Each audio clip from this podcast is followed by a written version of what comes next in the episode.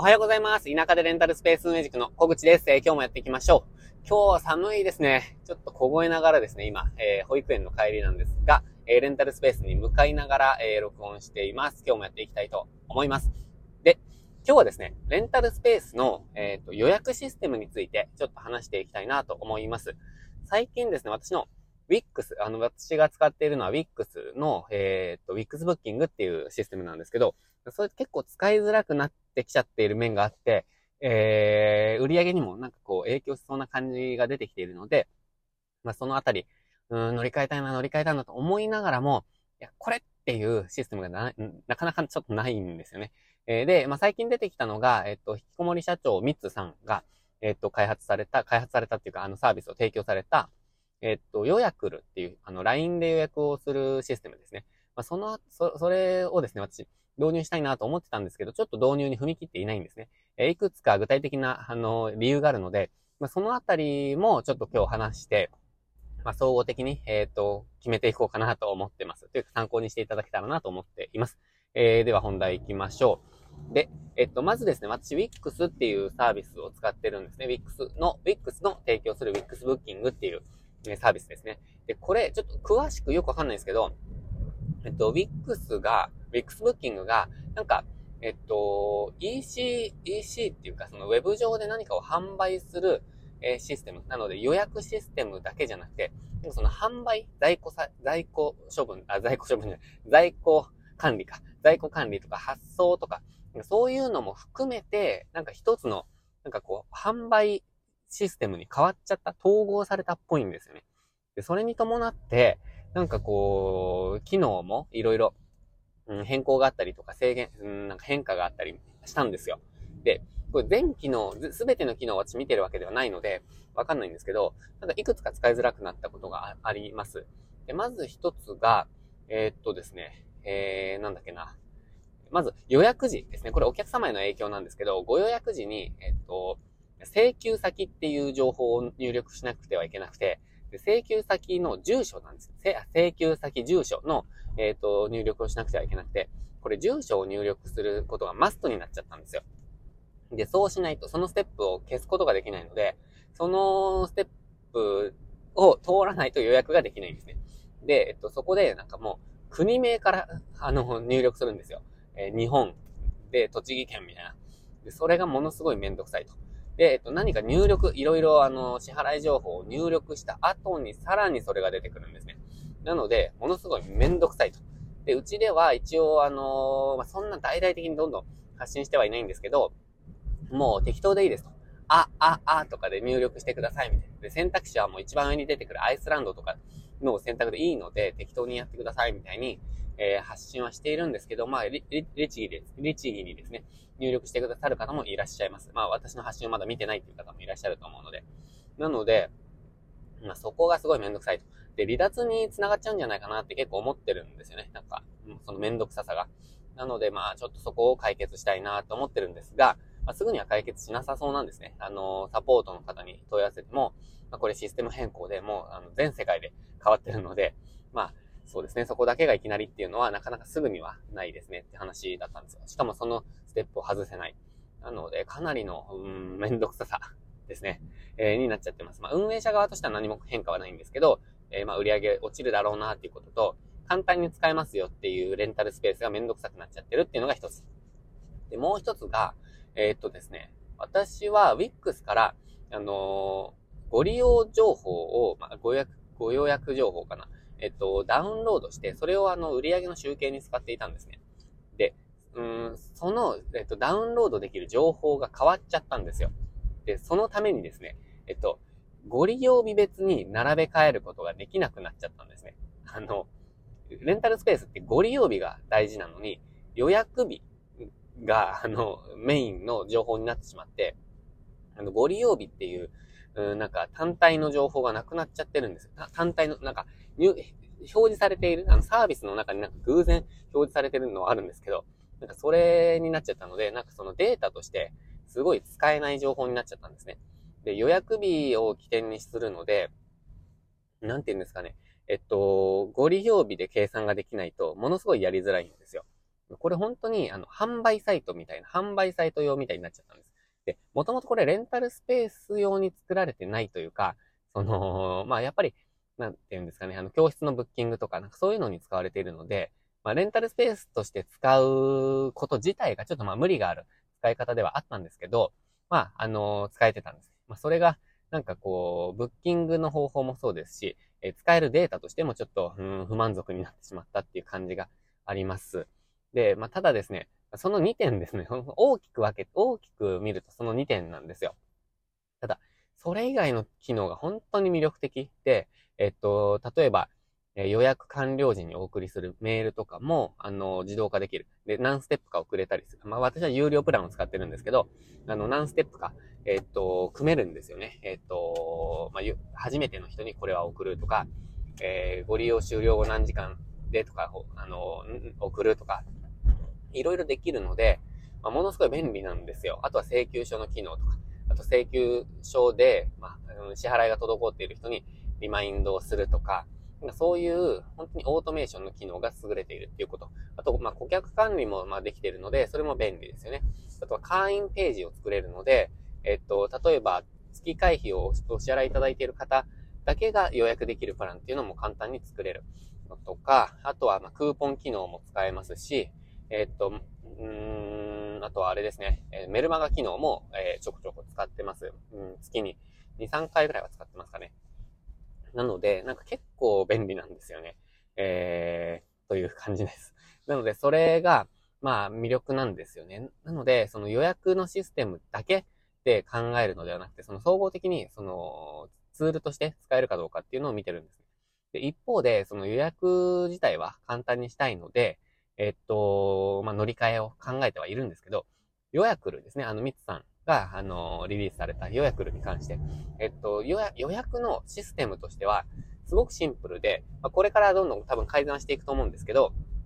あの、使い勝手を見ながらですね、あの、バージョンアップはしていくと思うんですが、ただ、まあ、現状で、現状で、うーん、予約のシス、予約ができることだけに関してはすごく便利なんですけど、まあ、ちょっとですね、あの、ここがなーっていうポイントがあって、で、そのポイントっていうのが、えっと、これから導入する人にとっては問題ないかもしれないんですけど、あの、今、あの、いろいろこう、組んじゃっている中で、そこにフィットさせていくとか、あとは、あの、売り上げを上げるための、この、マーケティング施策として使うっていうのに、ちょっと、あの、魅力が半減しちゃってるかなっていう部分があるんですね。で私がネックに思っていること、まあ、むしろ、こ、この部分が、えっと、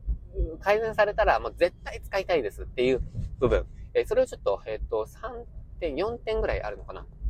えー、っと、ちょっとピックアップして、あの、お話しします。でまず一つが、えっと、これはもう最大のネックなんですけど、今、あのアカウント、えっと、公式 LINE アカウントがある人にとってなんですけど、あの新しいアカウントを作らなきゃいけないんですよ。で、これ、あの、一から作り上げないと、そのシステムを組み込めないっていうシステムなんですね。で、もしくは、えっと、予約アカウントを別で作るっていうことですね。えー、なので、あのうん、まあ、し、シンプルじゃないんですよね。あの、複雑なんですよ。二つになっちゃうので。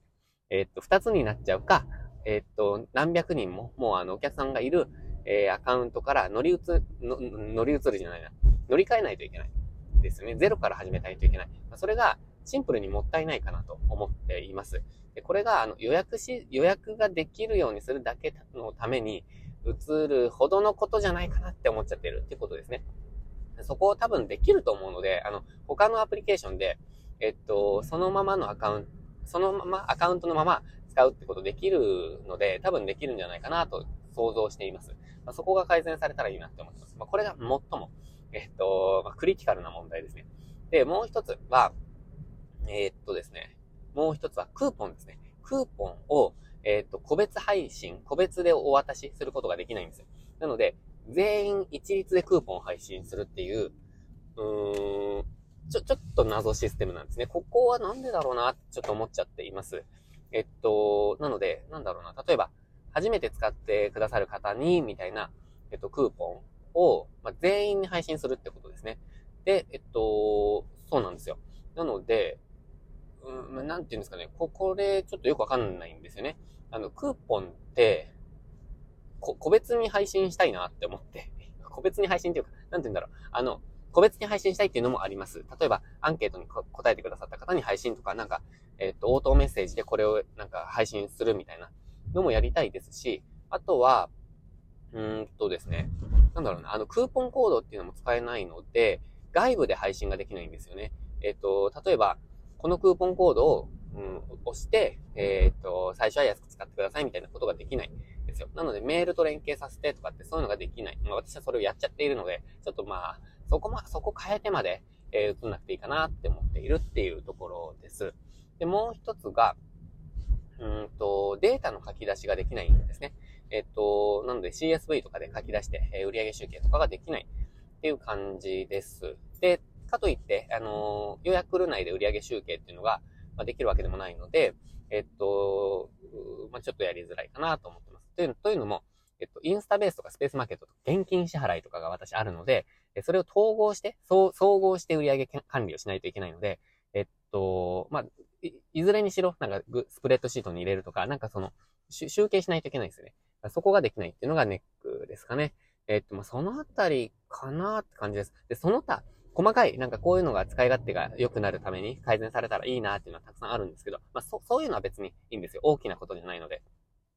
なので、まあ、そのあたりかなっていう感じがしています。で、そのポイント、今3、3、3点話しましたかね？ちょっと忘れちゃいましたけど、それが改善されたら、あの、もう絶対使いたいって思っているんです。で、これ、あのー、繰り返しになりますけど、あの、予約ル自体はものすごくいいシステムだと思います。で、えっと、値段も安いと。月々980円っていう破格ですよね。こんな、こんなに、あの、使えて980円。えー、これは素晴らしいと思います。えー、ただ、あの、まあ、な、なのでっていうか、ただっていうか、なので、えっと、これから作る人にとってはすごくいいと思うんですよ。導入ですね。あの、もう立ち上げの段階だとものすごくいいと思います。安く使えますし、えっと、LINE アカウントも最初から作れる。あの、そのシステムを導入する段階で、えっと、LINE アカウントも、ま自然と作ることになるので、